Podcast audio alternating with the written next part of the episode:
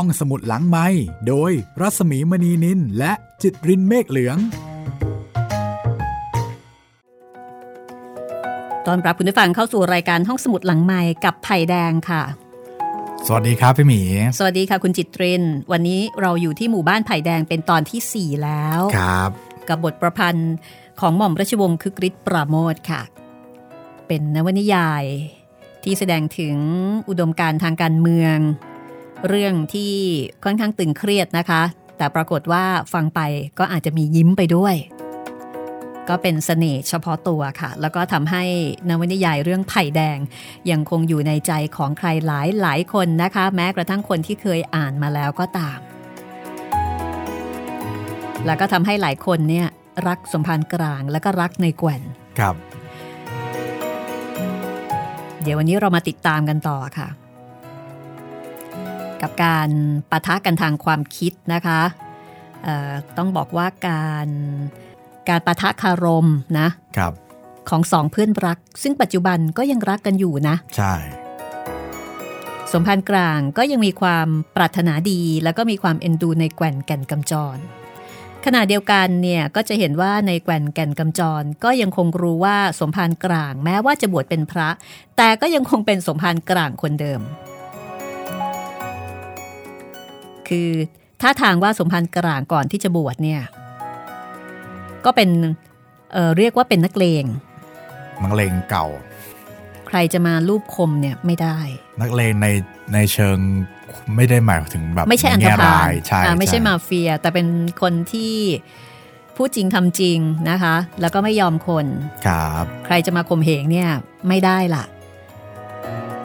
คือพร้อมบวกพร้อมไขว้ แต่ถึงแม้ตอนนี้นะคะ แม้ว่าอ่าจะบวชแล้วก็เป็นสมภารแต่รู้สึกว่าจะเป็นตอนที่สองใช่ไหมครับ มีอยู่ตอนนึงเนี่ยต้องให้คุณผู้ฟังไปย้อนฟังนะ ของขึ้น ของขึ้นแล้วก็หลุดตัวตนที่แท้จริงออกมาใช่แล้วก็ทำให้ในแกว่นเนี่ย ได้แต่อมยิ้มอยู่ในใจว่านั่นไงเพื่อนฉัน เพื่อนฉัน ยังเหมือนเดิมเลย ถึงแม้จะบวชแล้วก็เธอะแล้วก็อันเนี้ยก็ทำให้ในแกว่นเนี่ย ก็ต้องเตือนตัวเองเอาไว้เหมือนกันว่า อย่าไปอะไรกับสมพันธ์กลางมาก ครับ เพราะว่าเขายังเหมือนเดิมอยู่ ใช่ เดี๋ยวเรามาฟังกันต่อตอนนี้ค่ะ ในขณะที่เกิดทุพพิกภัยนะคะอ่าฝนแล้งแล้วก็ทำให้เกิดความอดอยาก ทางการเนี่ยส่งข้าวปลาอาหารส่งเอ่อถุง ยังชีพหรือว่าถุงช่วยเหลือเนี่ยเอามาให้ ข้าวปลาอาหารแล้วก็ของจำเป็นนะคะ แล้วก็ให้สมภารเป็นคนช่วยแจกจ่าย แต่ว่าในแกว่นแล้วก็เพื่อนๆ ไม่ยอมมารับ จริงๆก็ต้องบอกว่าเพื่อนๆเนี่ยอยากได้นะ อยากได้เพราะว่าไม่ใช่ตัวเองมันมีคนอื่นด้วยครอบครัวอย่างนี้ แต่เกรงใจ เกรงใจพี่แกว่น เดี๋ยวพี่แกว่นเขาจะว่าเอา เดี๋ยววันนี้มาติดตามกันต่อนะคะว่าตกลงความเกรงใจพี่แกว่นกับความเห็นใจคนในครอบครัวนะคะลูกเต้าที่ตอนนี้ไม่ไม่มีข้าวจะกิน อย่างไหนจะมีพลังมากกว่ากัน นี่ถ้าเกิดว่าเป็นยุคปัจจุบันนะคะ ก็อาจจะต้องติดเทรนด์นะสำหรับในหมู่บ้านไผ่แดงว่า แบรนด์สมภารกลาง แต่ตอนนี้ต้องรอดูนะคะว่า ตกลงจะเป็นยังไงกันแน่อะถ้าอย่างนั้น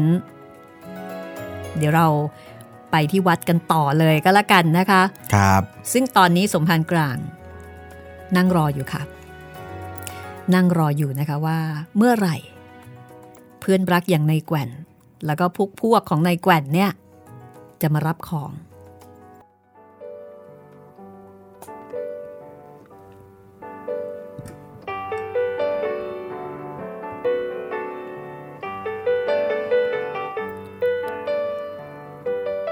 พอตกค่ำเข้าใต้เข้าไฟ ผู้คนก็หายไปหมด สมภารกลางลุกขึ้นยืนเหยียดตัวเพื่อให้หายเมื่อยขบ ในใจนั้นก็นึกว่า เดี๋ยวจะไปไหว้หลวงพ่อในโบสถ์ซะหน่อย ออกมาจากโบสถ์ก็จะไปเรียกเนน ให้มานอนเฝ้าของบนศาลา พอคิดแล้วสมภารกลางก็ลงจากศาลาเดินเข้าโบสถ์ในใจนั้นก็ยังคิดถึงเรื่องในแก่นแก่นกำจร แล้วก็พวกพ้องของในแก่น ที่ไม่ยอมมารับของบรรเทาทุกข์ ทั้งที่ในความเป็นจริง คนเหล่านั้นก็คงจะต้องอดอยากไม่น้อยไปกว่าชาวบ้านอื่นๆ หรือบางคนอาจจะมากกว่าด้วยซ้ำไป อย่างเช่น เจ้าซ้อนเป็นต้น สมภารกลางรู้ดีว่า เจ้าซ้อนนั้นเป็นคนที่อัตคัดแม้ในเวลาที่ข้าวปลาในไผ่แดงบริบูรณ์ คือในเวลาปกติ ก็ไม่ค่อยจะมีกินเท่าไหร่อยู่แล้ว เพราะฉะนั้นในเวลาที่ สังคมโดยรวมเนี่ยไม่มีกิน ดังนั้นเจ้าซ้อนก็น่าที่จะต้องอดอยากยิ่งไปกว่าคนอื่นๆ แต่เจ้าซ้อนก็ยังไม่มา ในขณะที่สมภารกลาง ก้มลงกราบพระประธานในโบสถ์สมภารกลางยังนึกถึงเรื่องนี้อยู่ พอเงยหน้าขึ้นมา สมภารกลางก็เลยถามหลวงพ่อขึ้นก่อน หลวงพ่อครับ ผมเห็นแปลกเหลือเกิน ที่พวกเจ้าแกวนมันไม่มารับของ หลวงพ่อเห็นอะไรครับ ฉันก็ว่าน่าจับใจอยู่ คนพวกนั้นเขาลำบากเหมือนคนอื่น หรือบางคนก็ลำบากกว่า แต่เขาก็ยึดมั่นในความเชื่อถือของเขา ยอมให้กายหิว ดีกว่าจะปล่อยความยึดเหนี่ยวทางใจ คนอย่างนี้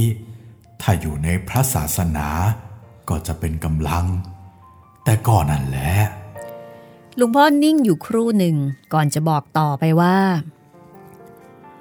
แล้วสมภารเลยไม่ได้โอกาสพูดจาถากถางยั่วเขาเล่นสินะ สมภารกลางได้แต่ก้มหน้านิ่ง ไม่ยอมสู้ตาหลวงพ่อพระประธาน ฉันนึกแล้วไม่มีผิด ฉันว่าถ้าสมภารอยากจะเข้าไปเกี่ยวข้องในเรื่องอย่างนี้ ก็ควรจะคิดถึงเมตตาไว้มากๆ เมตตาในทางพุทธนั้น ไม่ได้แปลว่าโยนข้าวก้นบาทให้นกกากินหรอกสมภารแต่มีความหมายลึกซึ้งกว่านั้น เป็นกองทานที่บริสุทธิ์ คือทานทำด้วยเมตตา ทานอย่างนี้หมายความว่า เราต้องแบ่งของที่เราต้องการให้กับคนที่เขาต้องการเหมือนกับเรา อย่างนั้นแหละคือเมตตาแท้ อย่างเมื่อครั้งปฐมบินทบาท นางสุชาดา แกก็ไม่ใช่คนร่ำรวยอะไร ไม่ใช่คุณหญิงคุณนายที่มีอัดฟุ่มเฟือยเหลือใช้ ยังดีแกก็เป็นเมียแขกเลี้ยงวัวจนๆคนหนึ่งเท่านั้นเอง แต่แกก็ยังเอาข้าวปลายาตใส่บาตรพระโพธิสัตว์ ข้าวทุกเม็ด นมทุกหยด ที่แกเอาถวายพระพุทธเจ้านั้น สมภารอย่าเข้าใจว่าแกเหลือเกิน แกจะเอาไปให้ผัวแกกินต่างหาก มีคนต้องการจะกินอยู่แล้ว แต่แกก็แบ่งถวายด้วยความนอบน้อม นั่นแหละเมตตาในทางพุทธละ นั่นแหละทานอันบริสุทธิ์ละ สมภารก็รับบาตรกินมาตั้งแต่เป็นพระบวชใหม่จนเป็นสมภารไม่เคยสังเกตบ้างหรือว่า ชาวบ้านบางคนเขาหุงข้าวขึ้นหม้อหนึ่งหม้อใบเล็กนิดเดียว แล้วเขาก็แบ่งใส่บาตรให้สมภารซะก่อน ที่เหลือนั้นเขากินทีหลัง เวลาเขาใส่บาตรสมภารเขาก็นอบน้อมกราบไหว้ ไม่มีใครเขาเคยแบ่งโยนให้สมภารเลย นั่นแหละจำไว้เถิด ทานที่ถูกต้องบริสุทธิ์ละปุโธหลวงพ่อ หมู่นี้ชาวบ้านอดอยาก ผมกินข้าวคลุกน้ำปลามาหลายเพลาแล้วครับ ถึงอย่างนั้นก็เธอสมภารสมภารก็ควรจะจำมารยาทในการบริจาคทานของคารวาสเขาไว้บ้าง วันนี้ที่บนศาลา สมภารก็ตั้งท่าร้าวกับเศรษฐีใหญ่ โยนเศษอาหารจากสำรับให้แก่คน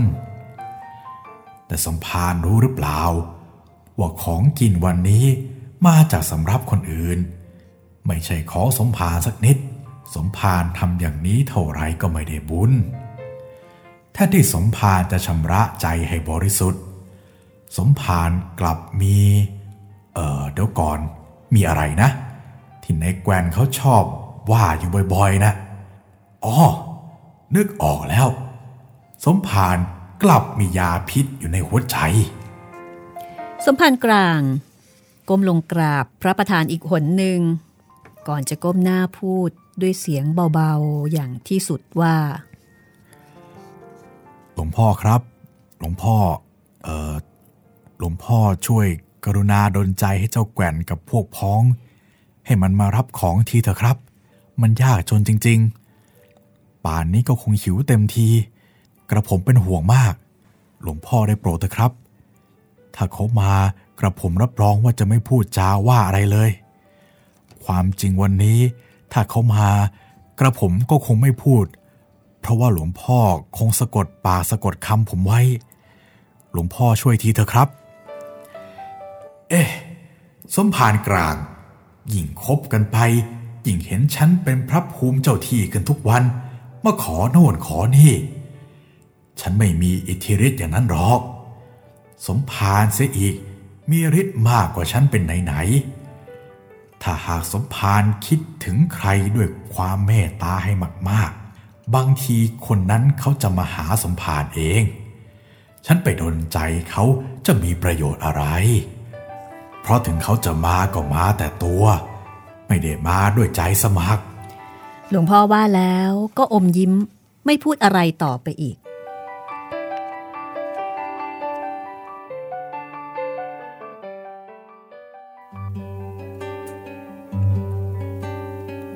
สมภารกลาง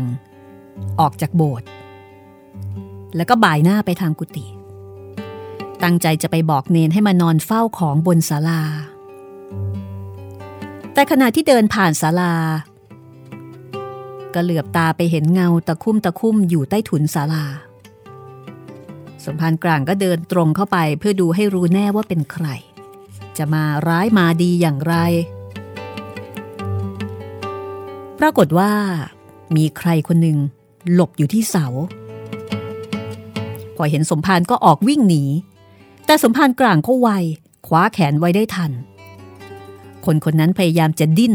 แต่ก็ดิ้นไม่หลุด เพราะว่าสมภารตัวโตกว่าแล้วก็แข็งแรงกว่า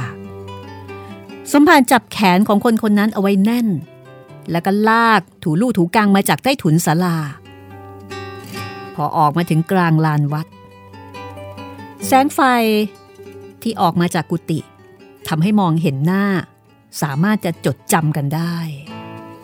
แสงไฟส่องให้เห็นหน้าของชายผู้นั้น พุโทโธซ้อนนั่นเองนึกว่าใครที่ไหนเออผมผมผมไม่ได้มาทำอะไรสอนมาก็ดีแล้วฉันอยากจะพบอยู่ทีเดียวนี่ลูกเป็นยังไงบ้างเฮ้ไอ้แดงอะเป็นยังไง พอพูดถึงไอ้แดงลูกชาย ดูเหมือนว่ากำลังต้านทานในตัวเจ้าซ้อน จะหมดสิ้นลงทันที เจ้าซ้อนถึงกับสุดตัวลงนั่งยองๆกับลานวัด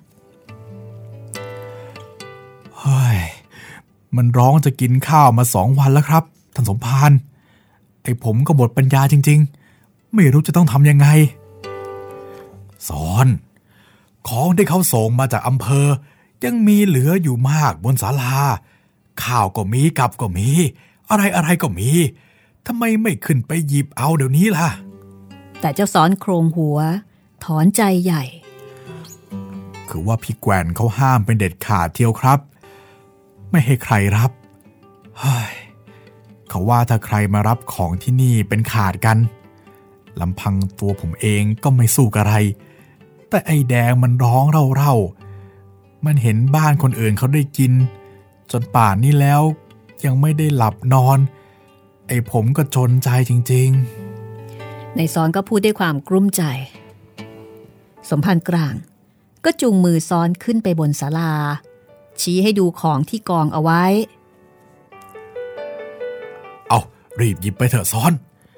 กลับบ้านก็ยังหุงหากินกันได้ทัน ไอ้แดงยังเล็กนัก ไม่มีข้าวปลาจะกิน เดี๋ยวมันจะเจ็บไข้ไปลำบากเปล่าๆ เรื่องในแกวนน่ะอย่าวิตกเลย แล้วฉันจะพูดกับเขาเอง แต่ถึงกระนั้นเจ้าซ้อนก็ยังมองดูของอย่างลังเล แต่ในที่สุดก็ซุดตัวลงนั่งไหวสมภารหยิบของได้ห่อหนึ่ง แล้วก็รีบก้มหน้าเดินลงจากศาลา หายไปในความมืด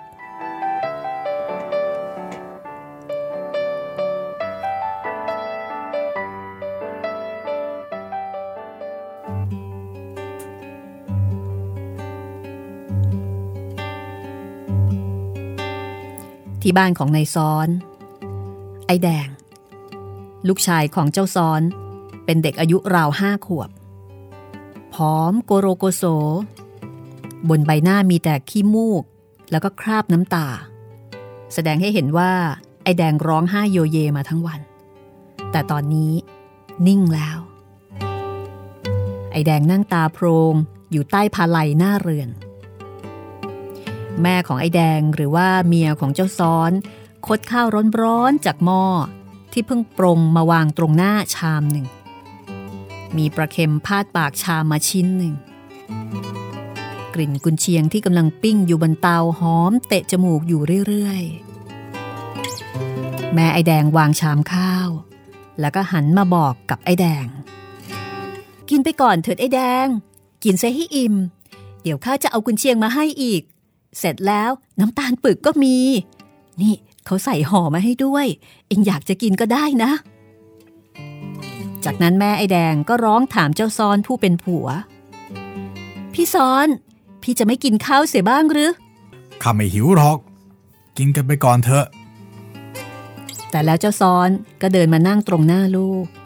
บิดตะเกียงน้ำมันให้สว่างขึ้นอีกหน่อย เพื่อจะมองดูลูกกินข้าวให้ถนัด แต่ก่อนที่ไอ้แดงจะลงมือเปิบข้าวเข้าปาก ก็ปรากฏว่าเจ้าถม หนึ่งในสหายกลุ่มของเจ้าแกว่นก็เดินอาจอาจขึ้นมายืนอยู่บนเรือนนี่ซ้อนซ้อน เอ็งไปเอาข้าวของพวกนี้มาจากไหนฮะ เจ้าถมพูดพลางชี้มือไปที่ชามข้าวไอ้แดง แล้วก็ชี้ไปที่ของอื่นๆ ที่ยังวางรวมกันอยู่ใกล้ๆ ไอ้แดงถึงกับอ้าปากค้างตาถลน มองดูเจ้าถมด้วยความกลัว เจ้าซ้อนนิ่งเงียบ ส่วนแม่ไอ้แดง ก็หลบอยู่ข้างเตาไฟ เอ็งไม่รู้หรือว่าซ้อนว่าพี่แกวนเขาห้ามไม่ให้เราเนี่ย รับข้าวเม็ดเกลือก้อนจากไอ้พวกนายทุนหน้าเลือด ว่าแล้วเจ้าถมก็ฉวยชามข้าวไอ้แดงคว้างไปจากเรือน แล้วก็เดินเข้าไปยกของที่วางอยู่ทั้งหมดนั้น หอบโยนลงคลองไปเจ้าซ้อนถลันลุกขึ้นยืนอย่างดีเดือด แต่ก็ต้องกลับซุดลงนั่งอีกทันที เพราะกำหมัดอันหนักของเจ้าถม มากระทบคางอย่างแรง นี่แหละสอนให้มึงรู้ไว้บ้าง ไอ้มหาวัด นี่แต่เที่ยวเก็บมากิน จากนั้นเจ้าถมก็เดินลงจากเรือนไป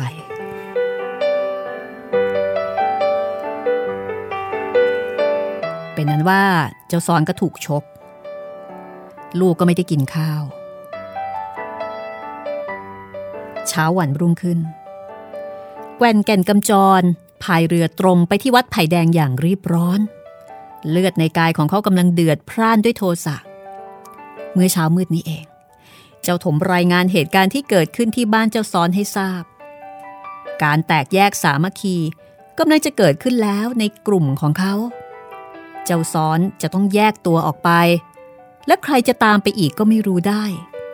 ตราบใดที่สมภารกลางยังมีของแจกอยู่ที่วัด อันตรายจากความแตกแยกก็ยังมีอยู่เรื่อยไป ความผิดทั้งหมดนี้ต้องตกแก่สมภารด้วยเล่กลของพวกนายทุนและชนชั้นศักดินา สมภารกลางกำลังทำลายอุดมคติและอุดมการของชนชั้นลงไป เขาจะต้องไปพูดจาว่ากล่าวกับสมภารเสียให้เด็ดขาดในวันนี้ แกว่นก้มหน้าพายเรืออย่างไม่คิดชีวิต อีกพักหนึ่ง เขาได้ยินเสียงใครพายเรือสวนมา พอเงยหน้าขึ้นดู ก็แลเห็นสมภารกลางนั่นเองกำลังจ้ำพายเรือทวนน้ำมาอย่างไม่คิดชีวิตเหมือนกันกำลังจะไปหาทีเดียวสมพรานในแกวนร้องทักขึ้นก่อน ไอ้แกวนกูก็กำลังจะไปหามึงเหมือนกัน อีกฝ่ายก็ร้องตอบอย่างไม่มีเยื่อใหญ่ แล้วก็คัดท้ายพุ่งหัวเรือเข้าชนตลิ่งจอดอยู่กับที่ พอแกวนเอาเรือไปจอดข้างๆ สมภารก็พูดขึ้นด้วยเสียงที่บ่งบอกถึงความโกรธว่า เอามึงจะว่าอะไร ไอ้ซ้อนมันมาเล่าให้กูฟังหมดแล้ว มึงใช้ให้ไอ้ถมไปเล่นรังแกมันเมื่อคืนนี้จ้ะเล่นรังแก ใครเล่นรังแกใครกันแน่สมภารพวกเราอยู่กันดีๆ จนสมภารเข้ามายุ่งนี่แหละจึงได้แตกกัน กูน่ะเหรอยุ่ง กูน่ะเหรอเล่นรังแก สมภารร้องเสียงหลง พรางขยับพายเหมือนกับว่าเป็นไม้พรองก็กำนันแกเอาของมาทิ้งไว้ที่วัด ขอแรงให้กูเนี่ย ดูแลแจกชาวบ้านที่อดอยาก กูก็แจกไปเท่านั้นเอง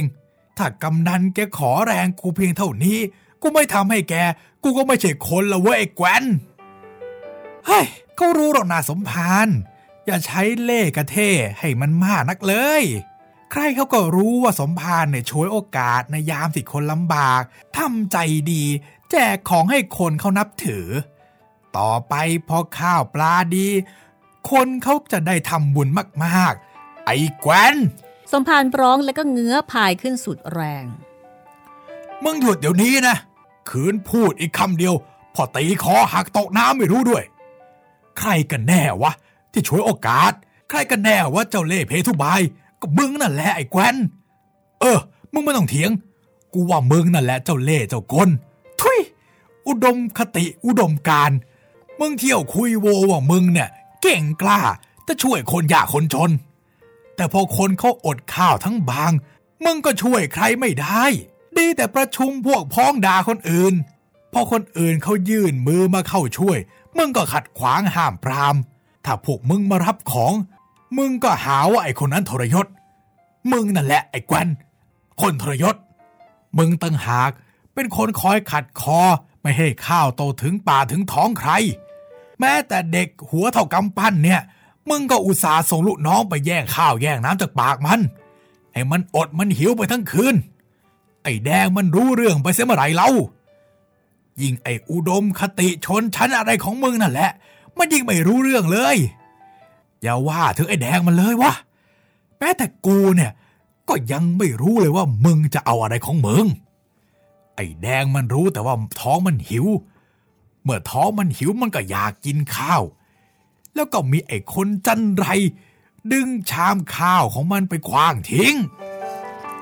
พูดมาถึงตรงนี้สมภารกลางก็ยกมือขึ้นเช็ดน้ำตา แต่ปาก็ยังพูดต่อไปอย่างไม่ลดละ เพียงเท่านี้ยังไม่พอนะ ไอสัตว์เดรัจฉานตัวนั้นยังโชกปากพ่อมันให้มันดูซะเองไอ้แกวนมึงเอาส้นตีนคิดดูให้ดีเถอะ เองก็มีลูก ธรรมดาลูกมันก็นับถือพ่อของมัน เห็นว่าดีกว่าใครๆทั้งนั้น ถ้าใครขึ้นมาชกปากพ่อมันถึงบนเรือแล้ว พ่อมันสู้เขาไม่ได้ เด็กมันจะนึกยังไง เออแต่แต่ฉันก็ไม่ได้ทำอะไรสักหน่อยนะ แกวนพูดขึ้น เสียงอ่อนลงไปถนัดใจ เออ มึงไม่ได้ทำอะไรสักหน่อย แต่มึงนั่นแหละ ไอ้ตัวการ มึงเสี่ยมสอนไอ้ทมให้เที่ยวข่มเหงคน ถ้ากูขึ้นไปชกปากมึง บนเรือนให้ลูกมึงดูบ้างมึงจะเอาไหม ถ้ามึงอยากลองก็บอกมา ไปด้วยกันเดี๋ยวนี้เลย ถ้าพ่อไม่ชกปากมึงจริง มึงค่อยว่าสมภารกลางมันไม่จริง แกวนมองดูเพื่อนของเขา แล้วก็ยิ้ม สมภารก็โมโหโทโสเสียใหญ่เอา้า ปล่อยออกมาให้หมดเถอะสมภารพกโมโหไว้ เดี๋ยวจะอกแตกตายเสียเปล่าๆเออวะกูจะปล่อยให้หมดคราวนี้แหละ สมพันธ์กลางพูดแล้วก็ยกพายขึ้นหัก เหมือนกับหักซีกไม้ไผ่เล็กๆ พอพายหักออกเป็นสองท่อน สมพันธ์ก็ร้องขึ้นว่า เอาไอ้แกวนไอ้ชิบหาย แล้วกูจะกลับวัดยังไง กระเถิบมานั่งหัวเรือลำนี้ก็แล้วกัน แล้วจะพายไปส่งเอง เรือของสมภารเดี๋ยวให้เด็กถือพายมาพายกลับก็ได้ คือเรือของสมภารตอนนี้พายไม่ได้แล้ว ไม่มีพายหักพายทิ้งไปซะแล้ว สมภารกลางก็เลยต้องนั่งเรือของนายแก่นมาจนถึงวัด นั่งเงียบมาตลอดทาง พอเรือจอดที่ท่าวัดเรียบร้อย สมภารกลางก็ชวนแก่นขึ้นไปบนศาลา หยิบห่อของส่งให้ห่อหนึ่ง แล้วก็พูดด้วยเสียงปกติว่าแกวนไอ้เพื่อนยาก ถ้าเองเห็นกับข้าเอาห่อของนี้ ไปให้ไอ้ซ้อนมันเถอะวะในแก่นรับของมาถือไว้ แล้วก็ตอบสมภารไปว่า เอาเถิด ฉันจะเอาไปให้ซ้อนมันเอง นี่เห็นกับสมภารหรอกนะ ถ้าแกวนได้ให้ซ้อนทำไมไม่รับไปแจกพวกพ้องจะให้หมดเล่า ฉันรู้ใจแกวนดีกว่าใคร ๆ ทั้งนั้น แกวนจะทำอะไรก็ทำเถิด ฉันไม่เกี่ยว แต่อย่าเล่นกับความหิวของคนหน่อยเลย ฉันขอเสียทีเถอะ แก่นแก่นกำจรยืนคิดอยู่ครู่หนึ่งเฮ้ยเอาเถอะสมภารไหนๆสมภารก็ขอโดวยปากทั้งที ตอนเพลนจะให้เจ้าถมเอาเรือแจวมารับของไปแจกกันให้ทั่ว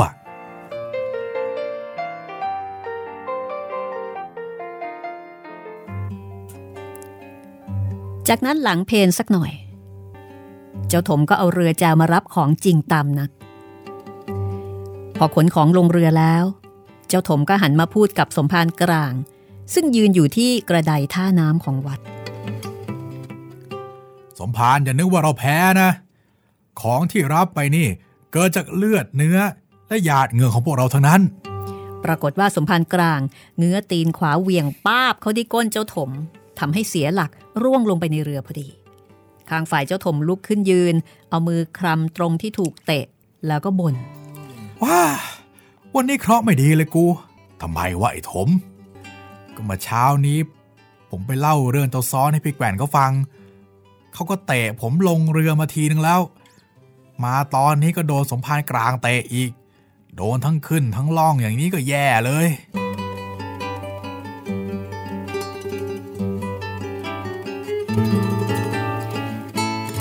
หยุดตรงนี้เอาไว้สักครู่หนึ่งนะคะ เดี๋ยวมาติดตามกันต่อค่ะ กับเรื่องราวในหมู่บ้านไผ่แดง บทประพันธ์ของหม่อมราชวงศ์คือกริชปราโมทค่ะ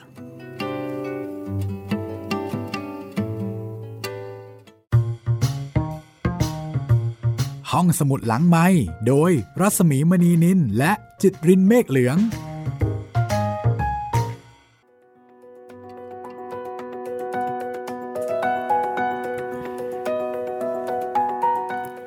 ยังไม่แพ้นะครับ ที่เอาไปเนี่ย คือใช้คำว่า ของที่รับไปเกิดจากเลือดเนื้อและหยาดเหงื่อ ของพวกเราทั้งนั้น ไม่เกี่ยวอะไรกับสมภารแล้วก็กำนันเจิม แล้วก็คนทางอำเภอนะคะครับ แค่รับไปเท่านั้น แต่ว่าก็โดนเตะไป อันนี้เป็นการโดนเตะทั้งขึ้นทั้งล่องของจริงครับ แต่จริงๆก็แปลว่าแกว่นนี่เขาก็ไม่ได้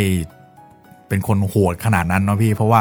คือจริง ๆ เป็นคนจิตใจดี ใช่ก็จริง ๆทำเป็นไม่เห็นไปก็ได้เป็นคนไอ้ที่โถมเอ้ยใช่คือเขาเป็นคนที่ชอบช่วยเหลือคนอื่นครับไม่ใช่คนที่ไม่รู้ร้อนรู้หนาวหรือว่ามีจิตใจ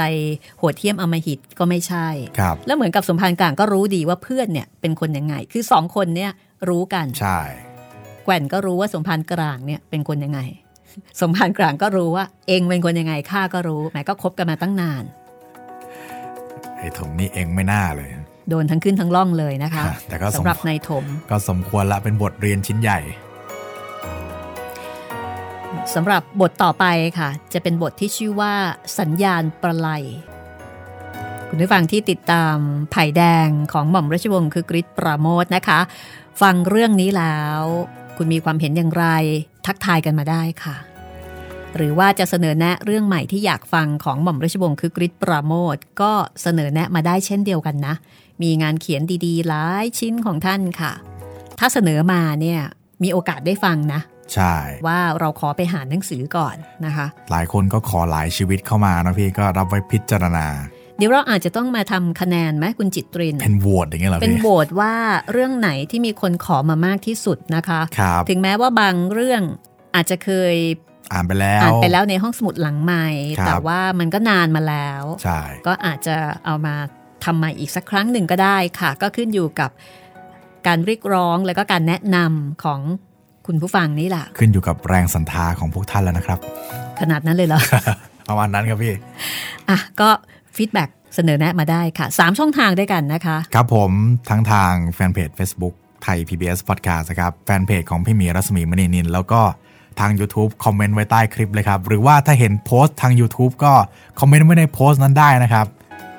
ตอนนี้ใน YouTube ของเรายังคงเป็นเรื่อง ยังเป็นสยามคือบ้านของเราอยู่ครับค่ะยาวๆครับ เรื่องนี้ก็ฟังเย็นๆนะคะ ครับ ก็สามารถที่จะบอกต่อ แชร์ต่อกันได้ค่ะ แล้วก็ถ้าจบจากสยามคือบ้านของเราก็น่าจะเป็นเรื่องสั้นๆ ขั้นก่อนเรื่องยาวอีกเรื่องหนึ่ง รู้สึกว่าน่าจะเป็นอาณาจักรปลาทองนะครับ หลังจากจบสยามคือบ้านของเรา แล้วก็จะต่อด้วย น่าจะเป็นดวงตากระต่ายครับสำหรับอาณาจักรปลาทองนะคะ ก็มีคุณผู้ฟังส่งข่าวมาบอกว่าหนังสือมีอยู่นะโอ้ที่ครุสภาที่เป็นเล่มเหรอครับพี่ใช่โอ้โหยังมีอยู่ค่ะ ถ้าเกิดครับว่าใครสนใจอยากจะไปหามาอ่านด้วยความประทับใจครับ ก็สอบถามไปได้ที่ครุสภาค่ะ เอาล่ะแต่ตอนนี้นะคะ เดี๋ยวเรารีบกลับไปที่บ้านไผ่แดงกันดีกว่ากำลังเข้มข้นสนุกสนานเลยทีเดียวค่ะ กับบทที่ชื่อว่าสัญญาณปลาไหลค่ะ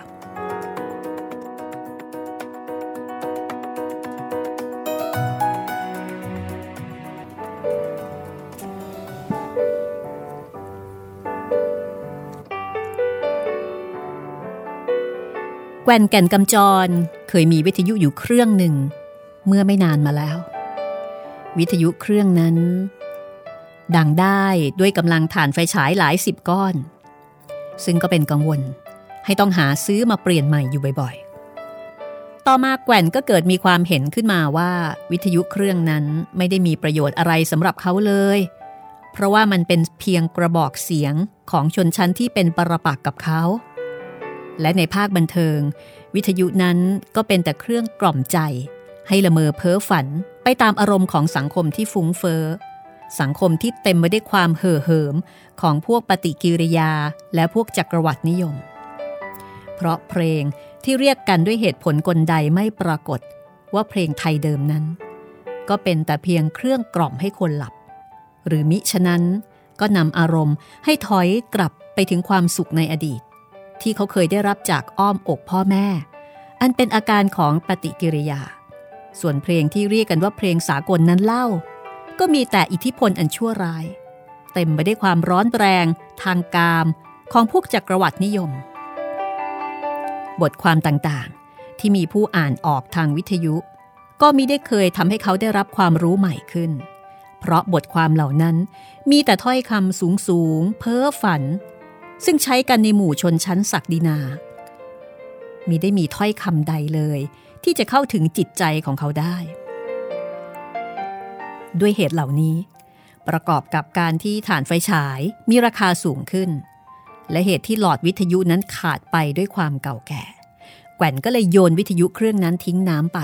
ทิ้งไปต่อหน้าพวกพ้องของเขาในวันหนึ่ง พร้อมกับประกาศว่า เราไม่ต้องการให้จิตใจอันบริสุทธิ์ของเราต้องแปดเปื้อนไปด้วยเสียงอันสกปรกโสมมของชนชั้นขูดรีด และตั้งแต่นั้นมา แก่นแก่นกำจร ก็ไม่ได้ฟังวิทยุอีก เพราะไม่มีวิทยุจะฟัง แต่อย่างไรก็ตาม ความนิยมฟังวิทยุในบรรดาพวกพ้องของเขานั้นยังมีอยู่ แก่นก็รู้เรื่องนี้ดี แต่ก็ไม่ได้ห้ามปราม ราะเขารู้ดีว่ากระบอกเสียงของพวกนายทุนนั้นมิได้ดังพอที่จะกรบเสียงแห่งอุดมคติของคนพวกนั้นได้ เขาแน่ใจว่าคำหลอกลวงจะไม่มีอำนาจเหนือความจริง และความเพ้อฝันแห่งศีลธรรมของพวกชนชั้นกลางนั้น จะไม่สามารถลบล้างหลักแห่งวัตถุนิยม แห่งชนชั้นเขาได้เลย ด้วยเหตุนี้ แกว่นจึงสังเกตว่า ในบางคืน วกพ้องสหายของเขา มักจะหายหน้าไปบ้าง คนหนึ่งหรือสองคน เขารู้ดี ว่าคนที่หายหน้าไปนั้น ไปจอดเรือฟังวิทยุอยู่ที่บ้านกำนันเจิม และจะต้องมาอยังบ้านเขาเมื่อวิทยุหมดรายการแล้วคืคืนวันหนึ่ง แก่นแก่นกำจร นั่งคุยกับพวกพ้องของเขาที่นอกชานเรือนตามปกติเขากวาดตาดูหน้าคนในกลุ่มนั้นก็รู้ได้ว่า คืนนั้นเจ้าถมหายไป นึกในใจว่า เจ้าถมนี่คงจะไปจอดเรือฟังวิทยุที่บ้านกำนันอย่างที่เคยทำมาแล้วบ่อยๆ เป็นแน่ แต่แก่นก็ไม่ได้สนใจ เพราะว่าเจ้าถม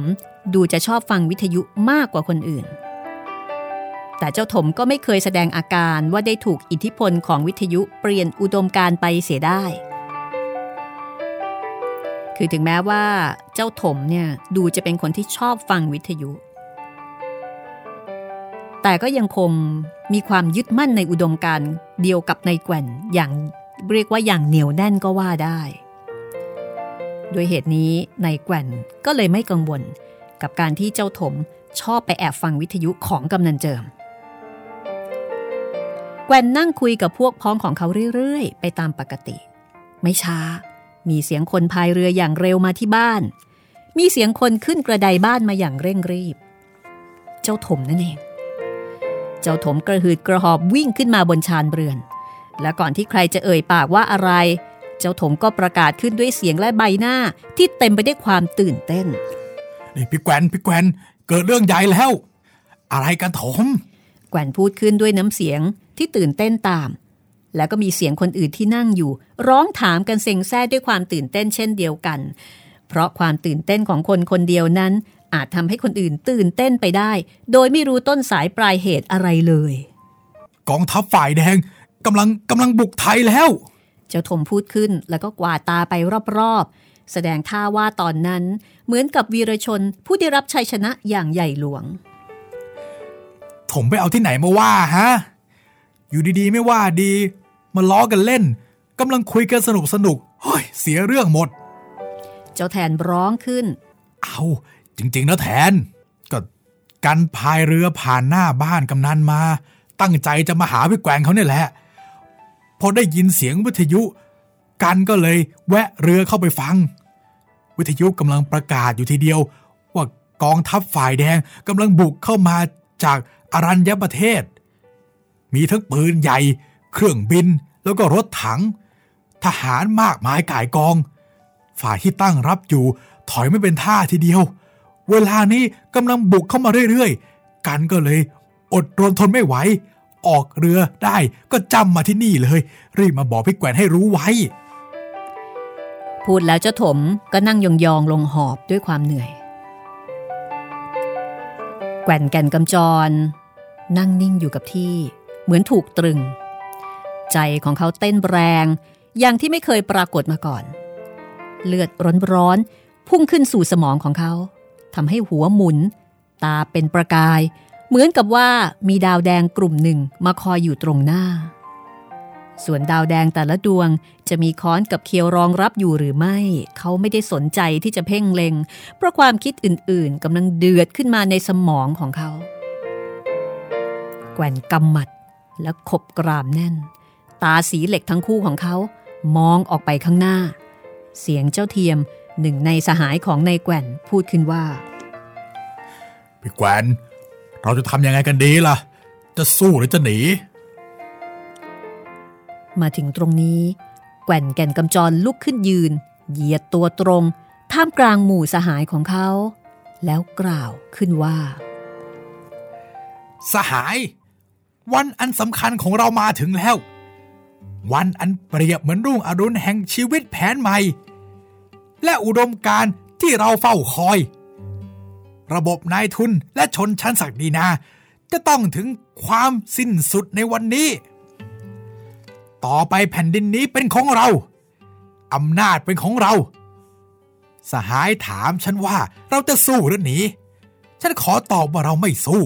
และเราไม่หนี แต่เราจะร่วมมือ เพราะกองทัพแดงที่กำลังบุกเข้ามานี้ มาเพื่อปลดแอกพวกเรา มิได้มาเพื่อเหตุอื่น เราต้องให้ความสะดวกแก่สหายของเราในกองทัพนั้นทุกทางถมบอกว่ากองทัพแดงกำลังบุกเข้ามาทางอารัญญประเทศ ฉันกะว่า พรุ่งนี้ก็จะถึงกรุงเทพ และเมื่อกรุงเทพอยู่ในเงื้อมือของกองทัพแดงแล้ว ก็หมายความว่าทุกสิ่งทุกอย่างเป็นของเรา สหายเชื่อฉันเถอะ ไม่มีอะไรที่จะต่อต้านกองทัพนั้นได้ เพราะว่ากองทัพนั้นเป็นกองทัพของประชาชน นอกจากอาวุธอันร้ายแรงแล้ว ก็ยังมีกำลังใจอันแข็งแกร่งอีกกำลังใจอันเกิดจากอุดมการณ์และทัศนะอันมุ่งอนาคต ฉะนั้น หน้าที่ของเราจึงมีอยู่อย่างเดียว เราต้องทำตัวให้พร้อมที่จะรับอุดมการณ์และชีวิตแผนใหม่ ได้ยินไหมสหาย เราต้องทำตัวให้พร้อมแต่เดี๋ยวนี้ เพราะพวกนี้เมื่อรืนนี้ทุกอย่างจะสายเกินไป ถ้าเรามัวแต่ลังเลทำอย่างไรถึงจะพร้อมเหล่าพี่แกวน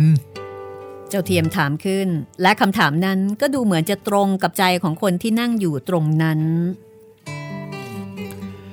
เราต้องเตรียมพร้อม ที่จะสนับสนุนกองทัพปดแอกที่กำลังรุกไล่ตัวเราเข้ามาทุกทาง ด้วยกำลังกายและกำลังอาวุธ ฉันมีปืนอยู่ที่บ้านกระบอกหนึ่งเทียมมีอีกกระบอก สายมีอีกกระบอก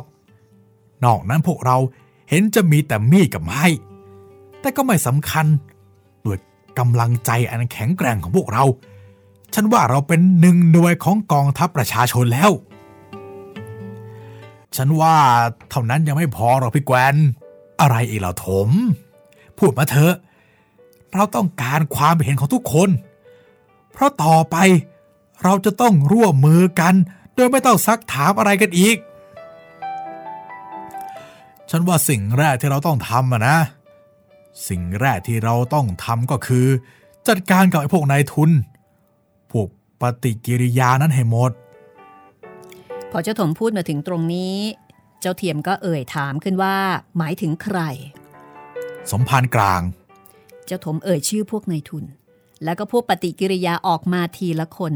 ราวกับว่าได้จดบัญชีเอาไว้แล้วในใจ สมภารกลางกำนันเจิมแล้วก็ตาเทิม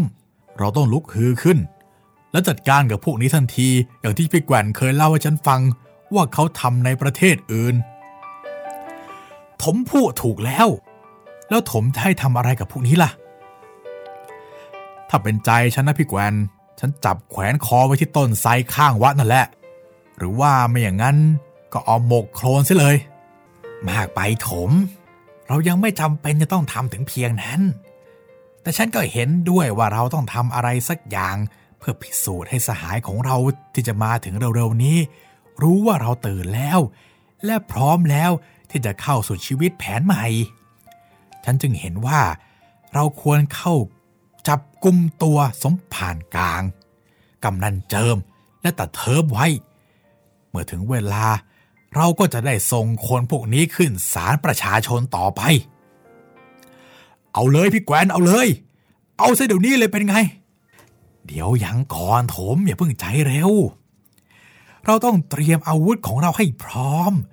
เวลานี้ยังหัวค่ำคงยังไม่มีใครหลับนอน ทางที่ดีที่สุดนะ เราต้องเข้าจับตัวพวกนี้ ตอนที่กำลังหลับสนิท ฉันว่าตอนตีสี่เป็นดีที่สุด ฉะนั้นขอให้ทุกคนรีบกลับบ้านเดี๋ยวนี้ จะกระตกกระตากไป เดี๋ยวพวกนั้นจะรู้ตัวซะก่อน แล้วคืนนี้เวลาตีสามมาพร้อมกันที่นี่ เทียมกับสายเอาปืนมาด้วย คนอื่นก็เอามีดพระมาด้วยทุกคนอย่าได้ขาด แล้วเราจะเริ่มทำการ กลับบ้านเถอะสหาย อย่าลืมตามที่ได้นัดกันไว้ ชัยชนะเป็นของเราแล้ว ขอให้เมาเสตุงจงเจริญ เจ้าถมร้องขึ้น แล้วก็เหลียวดูพวกพ้องรอบๆตัว แต่เมื่อไม่เห็นมีใครร้องรับ เจ้าถมก็รีบลงเรือหายไป หลังจากนั้นทุกคนก็รีบลงเรือกลับบ้าน คงเหลือแต่แก่นแก่นกำจร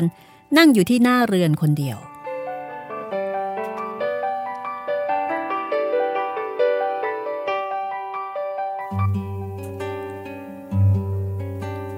ตอนนี้ใบหน้าของนายแก่น แสดงให้เห็นว่า เขากำลังใช้ความคิดอย่างหนัก ด้วยอารมณ์อันเคร่งเครียด เหมือนกับว่าการต่อสู้บางอย่างกำลังเกิดขึ้นในใจของเขา แกว่นนั่งอยู่ในท่านั้นนาน แต่ในที่สุดเขาก็ผุนผันลุกขึ้น ช่วยกางเกงสีครามที่ตากไว้บนราวใกล้ตัวได้ตัวหนึ่ง แล้วก็รีบก้าวเท้าลงกระไดบ้านไปลงเรือบายหัวเรือออกจากบ้าน แล้วก็จำฝีพายมุ่งหน้าตรงไปยังวัดไผ่แดง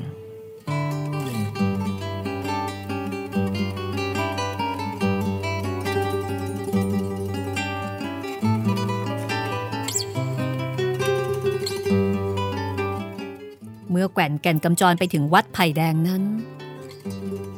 แสงไฟจากกุฏิสมภารกลางยังมีอยู่ แสดงว่าสมภารยังไม่ได้เข้านอน ในขณะที่นายแกว่นกำลังก้าวเท้าขึ้นกระไดกุฏิหูของเขาได้ยินเสียงเหมือนใครวิ่ง หรือว่าเดินอย่างเร็วอยู่บนนั้น บางที สมภารจะมีใครมาหาอยู่ แต่ก่อนที่เขาจะคิดอะไรได้ทัน สมภารก็โผล่ออกมาจากกุฏิเอามือป้องหน้าเอ่ยทักทาย ใครกัน ขึ้นมาข้างบนเถอะมีธุระอะไรเหรอคำถามอันปราศจากความระแวงของสมภารกลางทำให้แกว่นตอบไปว่า แกวนนะสมพรานขอพูดด้วยประเดี๋ยวเดียว แล้วนายแกว่นก็ก้าวเท้าเข้าไปในกุฏิของสมภารกลาง ในขณะที่อีกฝ่าย ก็ห่มดองครองผ้าอยู่เรียบร้อย ราวกับรู้ว่า จะมีแขกมาหาในยามวิกาลเมื่อสมภารกลางรู้ว่า เป็นแกว่นเกลอเก่ามาหาในยามวิกาลเช่นนั้น สมภารก็เบิกตาโตทำท่าเหมือนกับว่าจะแปลกประหลาดใจ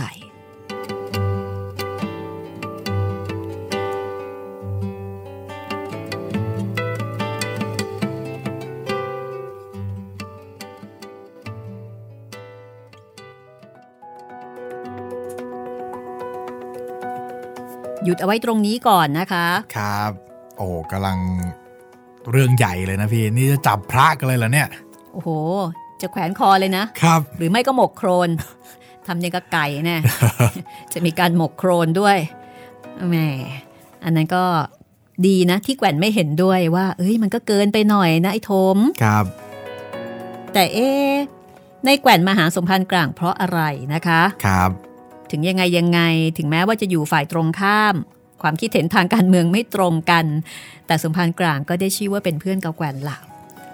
หรือว่าแจมมากระซิบก็นะไม่แน่ ยังไงครับ ติดตามตอนต่อไป กับตอนที่ 5 ครับนะคะ ของนวนิยายไผ่แดงค่ะ บทประพันธ์ของหม่อมราชวงศ์คือกริชปราโมทนะคะ กับนวนิยายที่เสียดสี เป็นคือเป็นนวนิยายเสียดสีสังคมนะคะในยุคอ่าช่วงที่มีการต่อต้านลัทธิคอมมิวนิสต์อย่างรุนแรง แล้วก็มีความหวาดกลัวนะคะเขาบอกว่ายุคนั้นเนี่ยหวาดกลัวแม้กระทั่งสีแดง เพราะว่าตอนนั้นเราก็จะเรียกว่าจีนแดง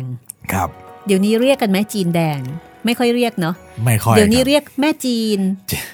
จีนพี่แดงจีนจีนแดงนี่ออกจะแนวแนวๆแบบของก๊อปมากกว่าพี่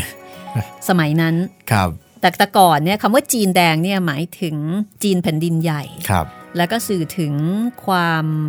ที่ยังไม่ค่อยเจริญ แล้วก็สื่อถึงความอารมณ์เหมือนพูดถึงเกาหลีเหนือตอนเนี้ยอ๋อใช่ ว่าโอ้โหอันเนี้ยมาจากจีนแดง เพราะว่าในสมัยนั้นก็จะมีจีนไต้หวัน แล้วก็มีจีนฮ่องฮ่องกกงงนะคะ ดังนั้นถ้าจะพูดถึงจีนแผ่นดินใหญ่หรือว่าจีนแดงเนี่ยค่ะ ก็จะมีนัยยะบางอย่าง แต่คำว่าจีนแดงเนี่ยจะสอนนัยยะไปถึงลัทธิการปกครองด้วยครับว่า อันนี้เป็นจีนคอมมิวนิสต์ครับสีแดงก็คือคอมมิวนิส Communist ต์อ่าติดตามกันต่อไปนะคะ เรื่องก็กำลังเข้มข้นสนุกสนานทีเดียวละค่ะ อย่าลืมนะคะว่าติดตามรายการห้องสมุดหลังไม้ได้ในหลาย ๆ ช่องทางค่ะ นอกเหนือจากเว็บไซต์ของไทย PBS แล้วก็แอปพลิเคชันของไทย PBS แล้วก็ยังมีอีกหลายแอปนะคะ ที่คุณสามารถติดตามฟังได้ค่ะ ครับผมทั้งทาง Spotify Google Podcast แล้วก็ Podbean นะครับ รวมทั้ง YouTube ด้วยใครเป็นแฟน YouTube ก็อย่าลืม Subscribe กันด้วยนะครับ วันนี้หมดเวลาของห้องสมุดหลังไม้แล้วค่ะ พรุ่งนี้เรา กลับมาที่บ้านไผ่แดงด้วยกันใหม่นะคะ วันนี้ลาไปก่อน สวัสดีครับ